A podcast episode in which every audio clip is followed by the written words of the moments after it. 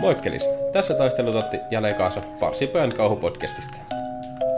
Tässä podcastissa kerrotaan itse kirjoittamia ja netistä löydettyjä kauhutarinoita meidän omalla pienellä twistillä. Kerromme myös erilaisista mieltä kutkuttavista ja pelottavista asioista, esim. urbaaneista legendoista, myyttisistä olennoista ja omista kokemuksista, joita myös sinä voit itse meille jakaa sähköpostitse. Joo, tervetuloa meidän uuden jakson pariin. Tämä jaksohan on tarinoita Jämsästä. No, eikä siinä. Mitä kuuluu? Ei, erikoista.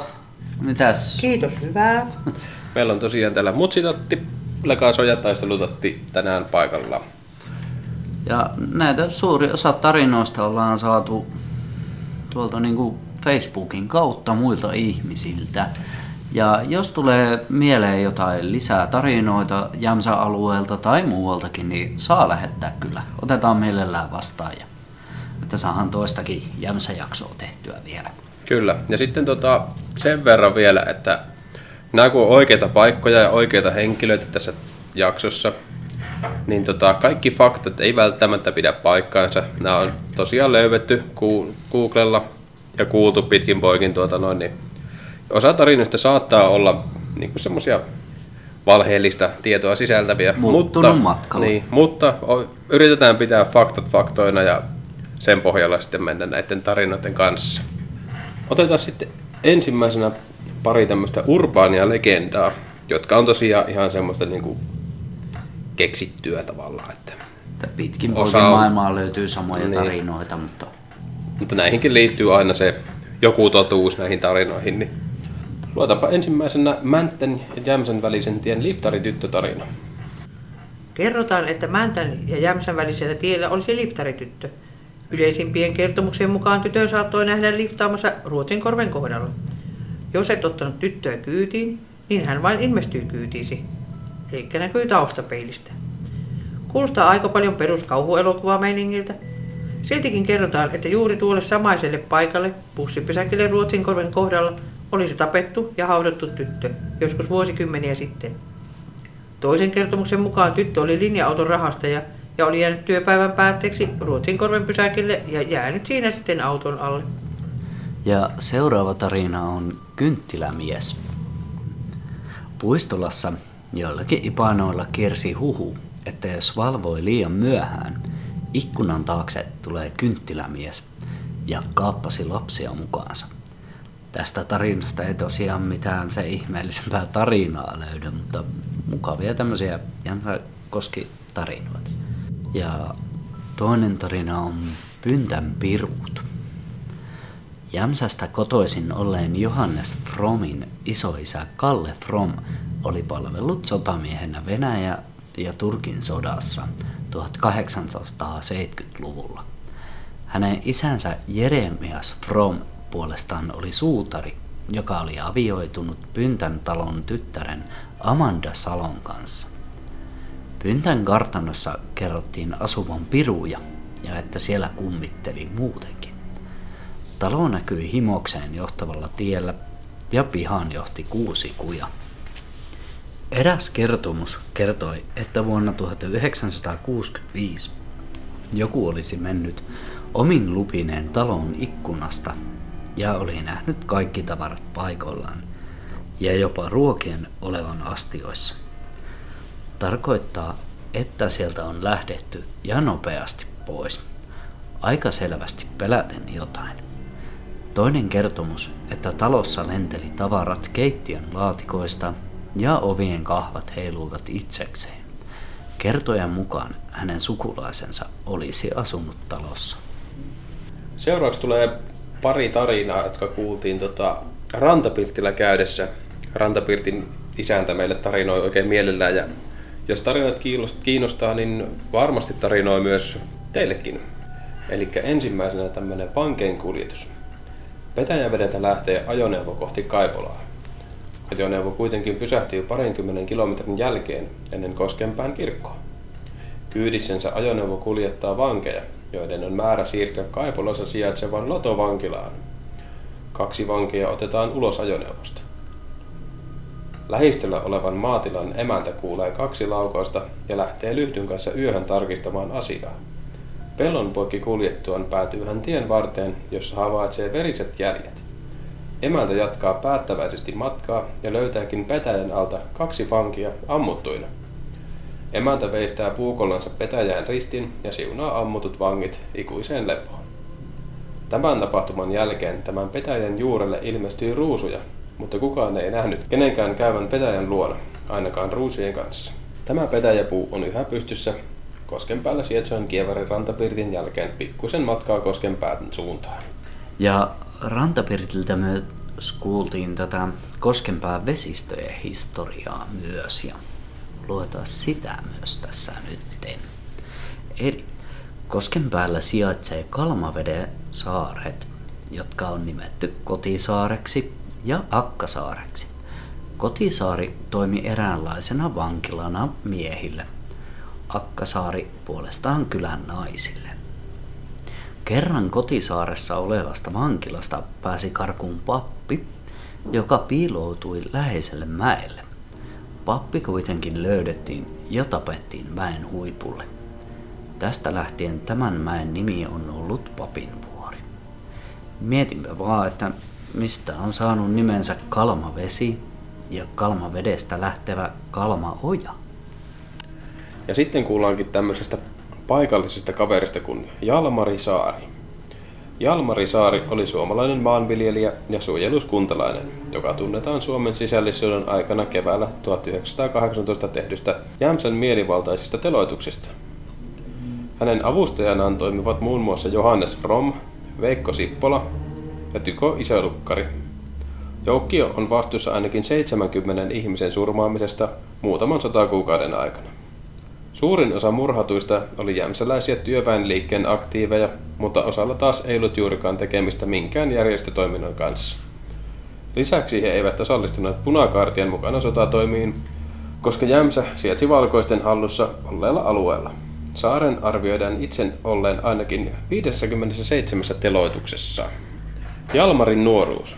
Jalmari Saari isännöi Saaren kylässä kilometrin päässä Jämsän kirkonkylästä sijainnutta kotitilansa saaren kartano, jonka hän oli saanut perinnöksen isältään Alexander, Alexander Walfrid Saarelta vuonna 1905. Saaren talon tiloissa säilytettiin kuljetettavia vankeja ja siellä oli myös Jämsän ainoa juopoputka. Jalmari Saarella oli useita luottamustehtäviä. Hän kuului Jämsän säästöpankin isännöintiin ja oli myös pitäen ensimmäisen urheiluseuran puheenjohtaja. Saari tunnettiin Jämsän parhaimpana painijana – Luonteeltaan hän oli hyvin jyrkkä, väkivaltainen ja tyly.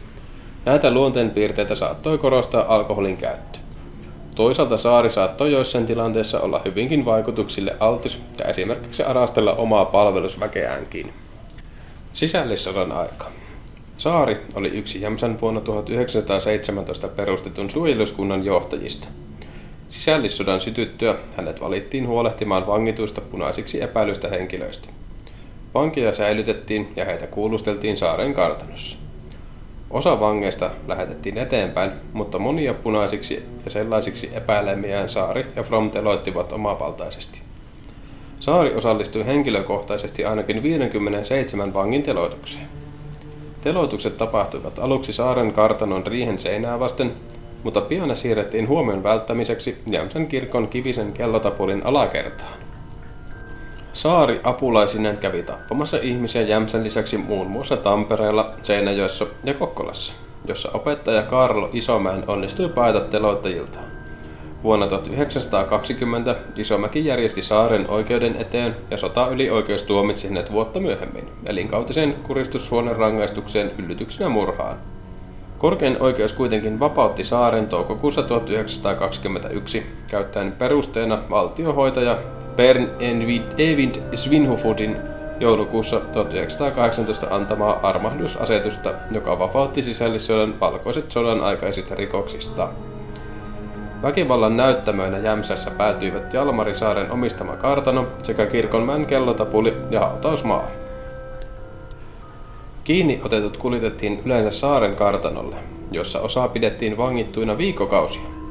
Kartanon pihapiirissä suoritettiin aluksi myös osa teloituksista. Yöllinen ampuminen kuitenkin alkoi kiinnittää kyläläisten huomiota, joten miehet ilmoittivat seurakunnalle siirtävänsä teloituksen tekemisen kirkon kellotapuliin. Sekin on poikkeavaa, että teloituksia tehtiin yöaikaan, salakähmäisesti. Yleensä kun sodan voittaja poljakaa oikeuttaan valtaamillaan alueella, kyhätään kokoon edes jonkinlainen oikeusistuin. Kevään kuluessa teloituksia tehtiin myös hautausmaan perälle kaivetun joukkohaudun reunalla. Näin ratkaistiin ongelma ruumiiden kuljetuksesta.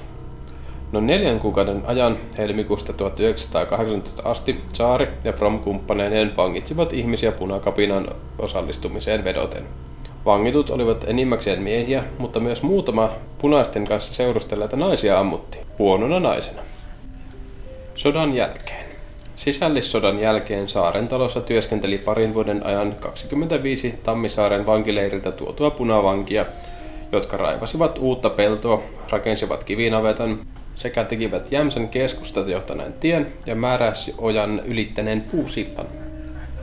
Jalmari Saari kuoli syksyllä 1925. Hän oli mennyt illalla 28. syyskuuta 1925 kartanonsa viljakuivaamuna toimineeseen riiheen. Saari kiipesi sekoittamaan kuivuvaa viljaa ja nähtävästi putosi pimeässä pää edellä riihen uuniin ja palomuurin väliseen rakoon. Saari sai pahoja palovammoja, lisäksi terävä kivensärmä katkoi hänen kylkiluitaan ja lävisti keuhkot.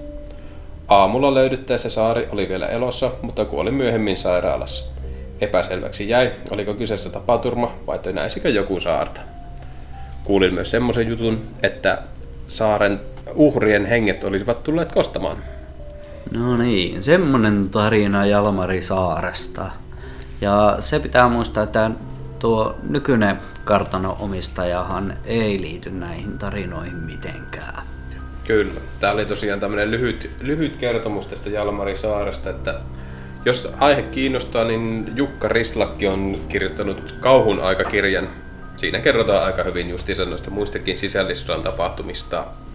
Että se kannattaa melkein lukea, jos niin kuin jämsäläinen historia kiinnostaa. Ja ei ollut maksettu mainos. ei ollut, ei. Se, itse mä oon kuunnellut sen kirjan BookBeatista, mutta oli kyllä hyvä. Eli siinä oli tosiaan Jalmari Saari ja mennään sitten jämsäläisiin paikkanähtävyyksiin, joihin liittyy jonkin näköinen tarina. Ja ensimmäinen paikka on Hiidenmäki. Muinaiset suomalaiset kutsuivat pyhiä paikkoja hiisiksi.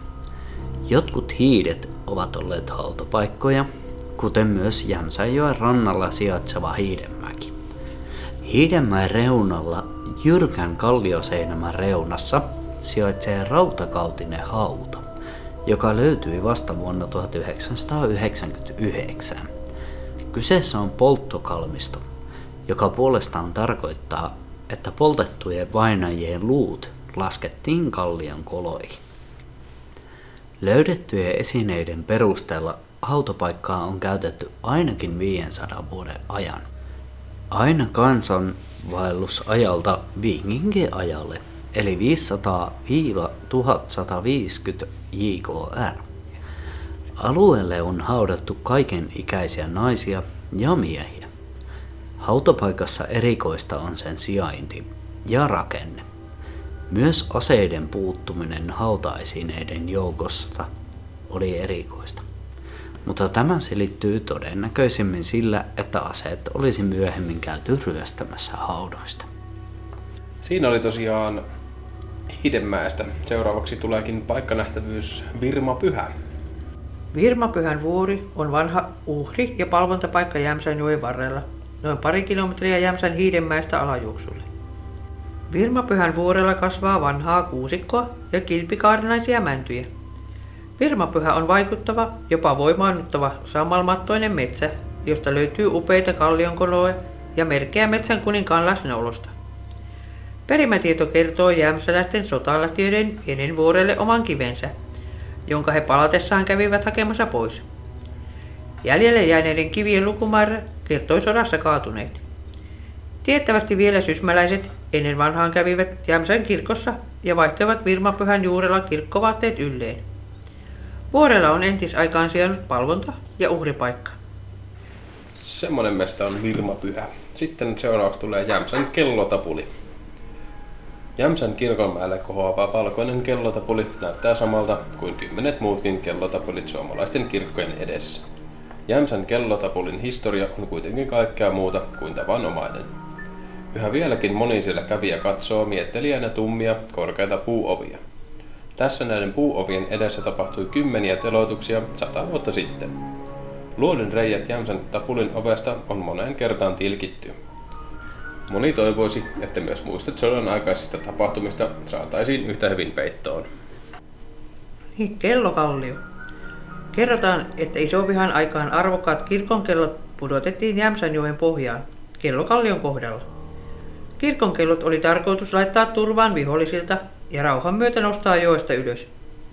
Kun rauhan aika oli koittanut, eivät kirkonkellat enää nousseet joen pohjasta, vaan sinne ne ovat jääneet pysyvästi, joen omaksi aarteeksi. Ja tästähän on myös semmoinen tarina, että jos sä tiettyä aikaa vuodesta ja tiettyyn kelloaikaa oot siellä kellokallioiden luona, niin sä voit kuulla vielä ne vanhat kirkon kellot sieltä joen pohjasta. Ja tästä mä jatkan suoraa tarinaa Miekkainpetäjästä.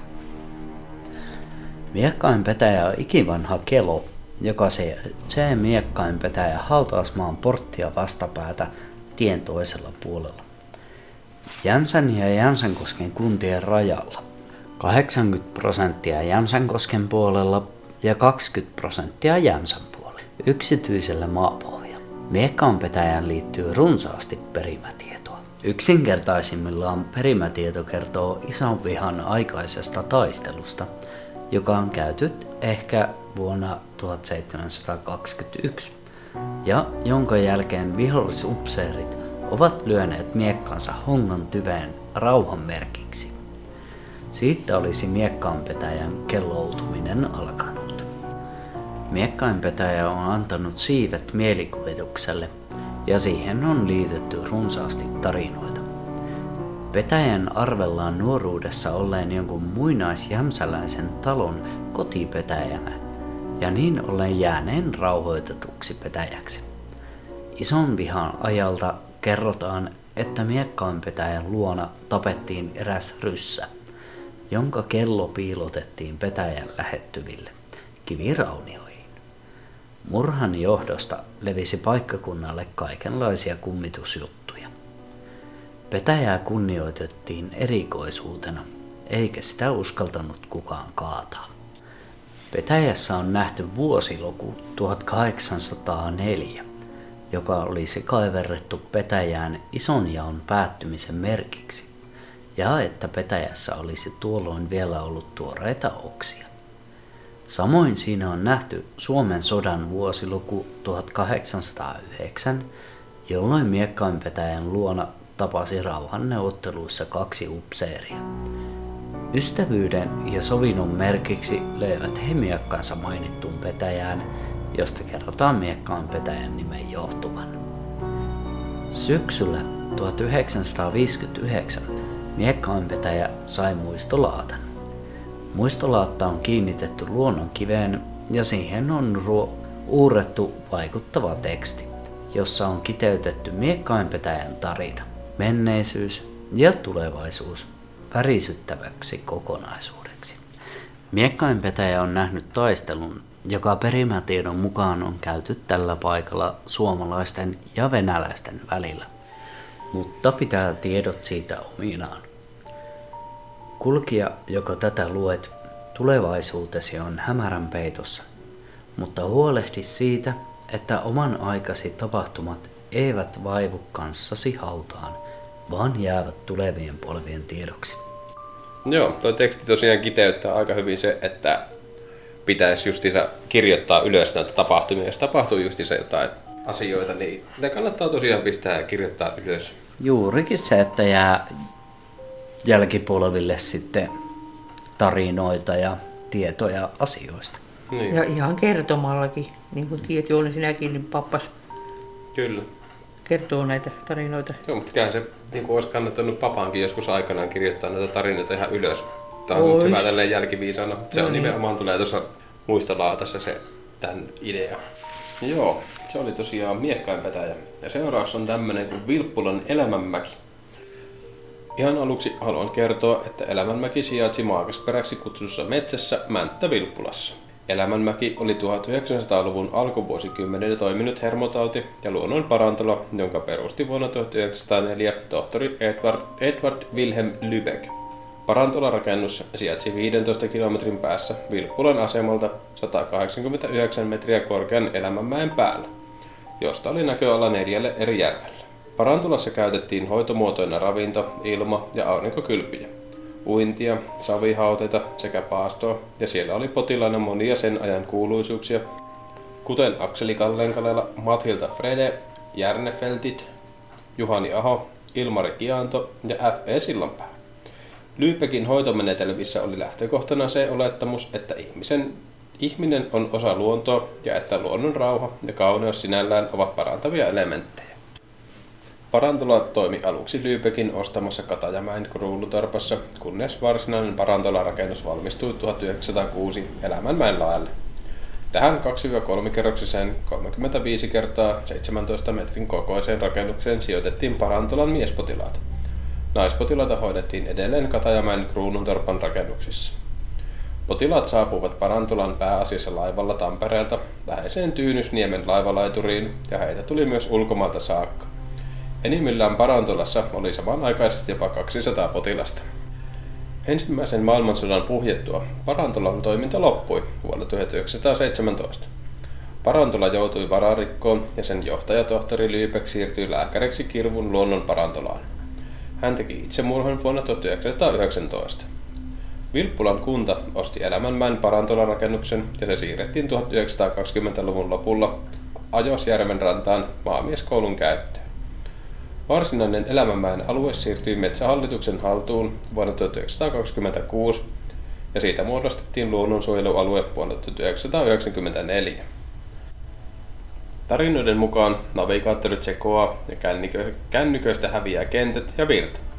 Karhut tunkeilee ihmisten pihoihin ja keskellä kesää saattaa metsässä lämpötila laskea pakkasen puolelle yhtäkkiä, vaikka muualla olisi hellettä. Kerrotaan myös, että Lübeck olisi ollut kylän noidettu poppamies. Ihan vanhojen legendojen mukaan maakasperällä olisi akselin pää, jota veivaamalla voi kääntää maapallon kaltevuuskulmaa. Urbaanin legendan mukaan sieltä kuuluu viheltävä ääni, joka oikeasti olisi miekan suhahdus, jota seuraa hevosen hirnahdus. Ratsastaja tai ratsua ei näy, mutta heidän hengityksen voi kuulla, jos on oikein lähellä. Samaan aikaan myös lämpötila laskee erittäin kylmäksi. Semmonen tarina elämänmäestä ja nyt lähdetään sitten synnilukkoon. Synnilukosta kulkee seudulla lukuisia tarinoita. Hämmöisten kallioiden suojissa on ollut hyvä turvapaikka piileskellä. Ison vihan aikaan se on ollut väestön yleinen piilopaikka. Paikka on houkutellut suojiinsa myös laitapuolen kulkijoita. Rotkon pohjalla virtaa lähde, josta saatiin juomavettä. Kerrotaan, että synnilukon lähde on niin syvä, että kun mullikka putosi rotkon reunalta lähteeseen, se löydettiin myöhemmin Jämsänjoesta. Uriimpien tarinoiden mukaan peräti Päijänteeltä. Semmoinen paikka on Synninlukko. Mä luin sitten tässä heti perään Vororotista, joka on vähän samantyylinen paikka. Alueen kallioperä on 1800 miljoonaa vuotta vanhaa graniittia. Syväkiveä, joka on muinaisen vuorijonon ja Keski-Suomen graniittilaitan raja-aluetta. Mielikuvituksen päästäessä valloilleen Vororotin kallioseinissä voi nähdä useita metrejä korkeita kivisiä kasvoja. Nimensä mukaisesti yli sata vuotta sitten Vororotissa on piilesketty lain kouraa. Kapeassa tunnelissa voi tarkkasilmäinen vieläkin havaita nokisia jälkiä ryöväreiden nuotioista ja piilopaikaksi soveltuvan luolan. Vanhojen tarinoiden mukaan vainojen aikaan rotkoa olisi hyödynnetty pako- ja turvapaikkana sekä ryöstösaaliiden kätköpaikkana. Pappani nuorena kloppina asui Vororotin läheisyydessä ja kertoi paikasta seuraavasti. Vororotissa on paikkoja, joissa ei jää sulla edes kesän aikana, ja siellä kuulemma kasvoi kasveja, joita ei pitäisi olla edes Suomessa. Henkilö nimeltä Vihtori Vornaa oli pahantekijä ja roisto, joka piilotteli aikanaan luolissa. Hän kierteli kylän talojen pihoissa ja varasteli milloin mitäkin ja vei luoliin piiloon saaliinsa. Pappani oli myös velinsä kanssa hakenut kloppeana jäätä ja kylmää vettä ruoan säilytystä varten. Eihän heillä ollut jääkaappeja siihen aikaan vielä, joten jää ja kylmä vesi toimivat mainiosti tähän tarkoitukseen. Semmonen oli vororotti. Valitettavasti se paikka on romahellut niin paljon, ettei siellä enää niitä luolia ole, mutta näyttävä paikka kumminkin. Sitten lähdetään tämmöisen tarinan kuin Jättiläisen kivi. Jättiläisen kivi on vaikuttavan näköinen rauhoitettu luontokohde. Kokoa mahtavalle lohkareelle kertyy noin 4-5 metriä ja halkaisijaltaan se on noin 6 metriä. Suurta siirtolohkaretta ympäröi runsas puusto. Museoviraston mukaan jättiläisen kivi sijaitsee samalla korkeudella merenpinnasta kuin alueella olevat tunnetut kivikauden aikaiset asuinpaikat. Jättiläisen kivestä ei ole tarkkaa perimätietoa palvontapaikkana, mutta sijainniltaan ja muodoltaan se voidaan nähdä pyhyyttä hohkavana lohkareena. Ei liene sattumaa, että kirkon paikka valittiin jättiläisen kiven vierestä. Jättiläisen kivessä on havaittavissa myös punaista väriä, vaikka selviä kuvioita ei erotu. Punaista väriä on nähtävissä kiven rannan puoleisella ja järveltä katsoen vasemmalla sivulla. Punaiset värialueet saattavat olla tuhoutunut muisto kivikautisesta kalliomaalauksesta. Semmonen tarina oli jättiläisen kivestä. Ja nyt päästään mun ehkä lemppari tarinaan, mitä Jänsä alueelta on. Ja tää on joulupukkikapina. Jämsänkoskella on keskustan liepeillä suurehko parkkipaikka, jossa pyöreä ilmoitustorni, jonka paikkakuntalaiset kutsuvat nimellä Pönttö. Vuonna 1946 kahdeksan humalaista joulupukkia aloitti Pöntyn edustalla rähinän keskenään ja joutuivat putkaan tästä rähinöinnistä. Joulupukkien virkaveljet päättivät aloittaa mellakan ja piirittivät poliisilaitoksen joulupukkien vapauttamiseksi. Ja tästä on Jukka Virtanen aikoinaan kirjoittanut ihan kirja ja se löytyy nimellä Joulupukkien kapina. Se kannattaa käydä lukemassa. Joo, kyllä. Tässä mä en tiedä, selviääkö siinä kirjassakaan itse asiassa, kun en ole sitä lukenut, tuota, että saiko ne vapautettua ne joulupukit vai ei. Tämä nyt jäi suureksi mysteeriksi. Kertokaa meille, jos saatte selville, miten pukeille kävi. Pääskö ne vapaaksi vai jäikö ne sitten putkaa koko yöksi. No niin, mennäänpä sitten tällä kertaa meidän viimeiseen Legendaariseen Paavo Virtasen kyläkauppaan. Paavo Virtasen suonissa virtasi veren sijaan silkkaa sisua. Mies piti kauppansa Jämsän, Jämsän lähettyvillä huhtialla 70 vuoden ajan aina kuolemaansa asti. Ja tietenkin ilman pä- vapaa-päiviä. Lopulta vuonna 2000 kyläkauppias Virtanen kuoli äkillisesti täyden työpäivän päätteeksi. Hän oli 95-vuotias. Tarinan mukaan Virtasen Paavon kauppa ryöstettiin ja Paavoa löytiin harjalla niin kovaa, että harjan varsi meni poikki. Varkaat saatiin kiinni, ja kun Paavolta kysyttiin, haluaisiko hän korvauksia varkaudesta ja pahoinpitelystä, niin Paavo oli vastannut, että haluaisi vain uuden harjan rikkoutuneen tilalle. Paavo pussitti myös kaljoja valmiiksi tiskin taakse, kun väkeä kävi yöllä hakemassa kaljaa. Ei tarvinnut nostaa kuin pussipöydälle ja ottaa asiakkaalta rahat talteen. Paavon juhliessa 90-vuotis syntymäpäiväänsä Kievarin rantapirtillä, niin hänellä oli suuri huoli siitä, että kuinka hänen asiakkaat pärjäävät, kun hän ei ole kaupalla. Paavo lähti eräänä kesänä viettämään kesälomaa. Hän sanoi vaimolleen, että lähtisi kalastamaan. Pikkuisen matkaa Paavo kärkesi soutelemaan järvelle kalapaikalle, kunnes rannalla juoksi pikkuinen mies. Karamellitehtaan edustaja. Se oli siinä se kesäloma sitten. Joo, semmonen kaveri oli tosiaan Virtasen Paavo. Että se kyllä eli työllensä niin sanotusti ja antoi kaikkensa se kaupan eteen. Kyllä. Ja Sieltä ihmiset kävi ostamassa ihan sillejä, rasvasillejä. Se, semmoisesta saapista otti niitä ja kassakoneenahan sillä kävi, oli, että se paperille laski. Kaikki, ei, se, ei sillä ollut kassakoneita. Ja kaikki, luultavasti kaikki jämsäläiset ja jämsänkoskelaiset tietää, kun sanotaan, että kuka on Paavo Virtan. Joo, siinäpä oli tosiaan tarinoita Jämsästä ja Jämsän, jämsäläisistä paikkanähtävyyksistä. Vaikkakin osa näistä tarinoista ja nähtävyyksistä ei sijaitsekaan Jämsässä, mutta Jämsän lähiseudulla kumminkin. Ja tota, no, lisää tarinoita saa totta kai lähettää meille sinne farsipaja.gmail.com ja sitten meidän Facebook-sivulle saa käydä porisemassa myöskin, jos, jos löytyy jotain storia, tarinaa, kerrottavaa, vaikka nähtävyyttä, mitä ei tässä jaksossa vielä mainittu. Mitä enemmän löytyy tarinoita, sen parempi, että saadaan vielä tehtyä toinen jakso ainakin Jämsästä. Ja tätä oli Meno. mielenkiintoinen tehdä. Kyllä, siis tämä oli erittäin mielenkiintoinen tehdä, että tässä oli tosi paljon semmoisia asioita, mitä en edes tiennyt, vaikka olen asunut Jämsässä niin kuin koko pienen ikäni. Ja paras mikä, niin kuin en tiennyt, mutta jäi mieleen, niin joulupukkikapina. Aivan loistavasti kertoo jämsäläisestä mentaliteetistä. Vai- Vaikka lopputulos ei saatukaan selville, Niin. mutta se otetaan selville. Kyllä. Joo, no, no itselle jäi mieleen se Jalmari Saari. Siis mä en tiennyt sitä kaverista ennen tätä jaksoa. Ja että se kirja on kyllä tosi hyvä, hyvin kirjoitettu vanhojen sotakirjeiden perusteella ilmeisesti. Ja se kannattaa kyllä muidenkin lukea ja, tai kuunnella tai mitä vaan. Jeps. Mutta tämmönen jakso tällä kertaa. Ja katsotaan mitä ensi kerralla taas keksitään. Ja No itse asiassa ensi kerralla kunnon jakso tulee olemaan kauhutarinoita.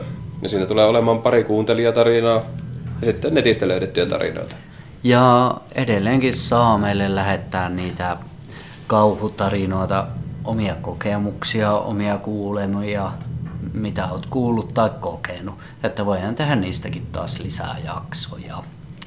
Kiitoksia paljon tästä, kun kuuntelitte tämän ja onko sulla Tatti vielä jotain sanottavaa? Eikä mulla tässä mitään ihmeempää ole. No eipä, mutta sitä tekin kiittää. No niin. No. Se on tältä erää. Pistetään pillit pussiin ja lähdetään keräämään lisää tarinoita. Tarinoita Jämsästä part kakkoseen. Joo. Ja äh, ei kauan, niin nähdään kohta taas. Jeps. Moro! Moi moi!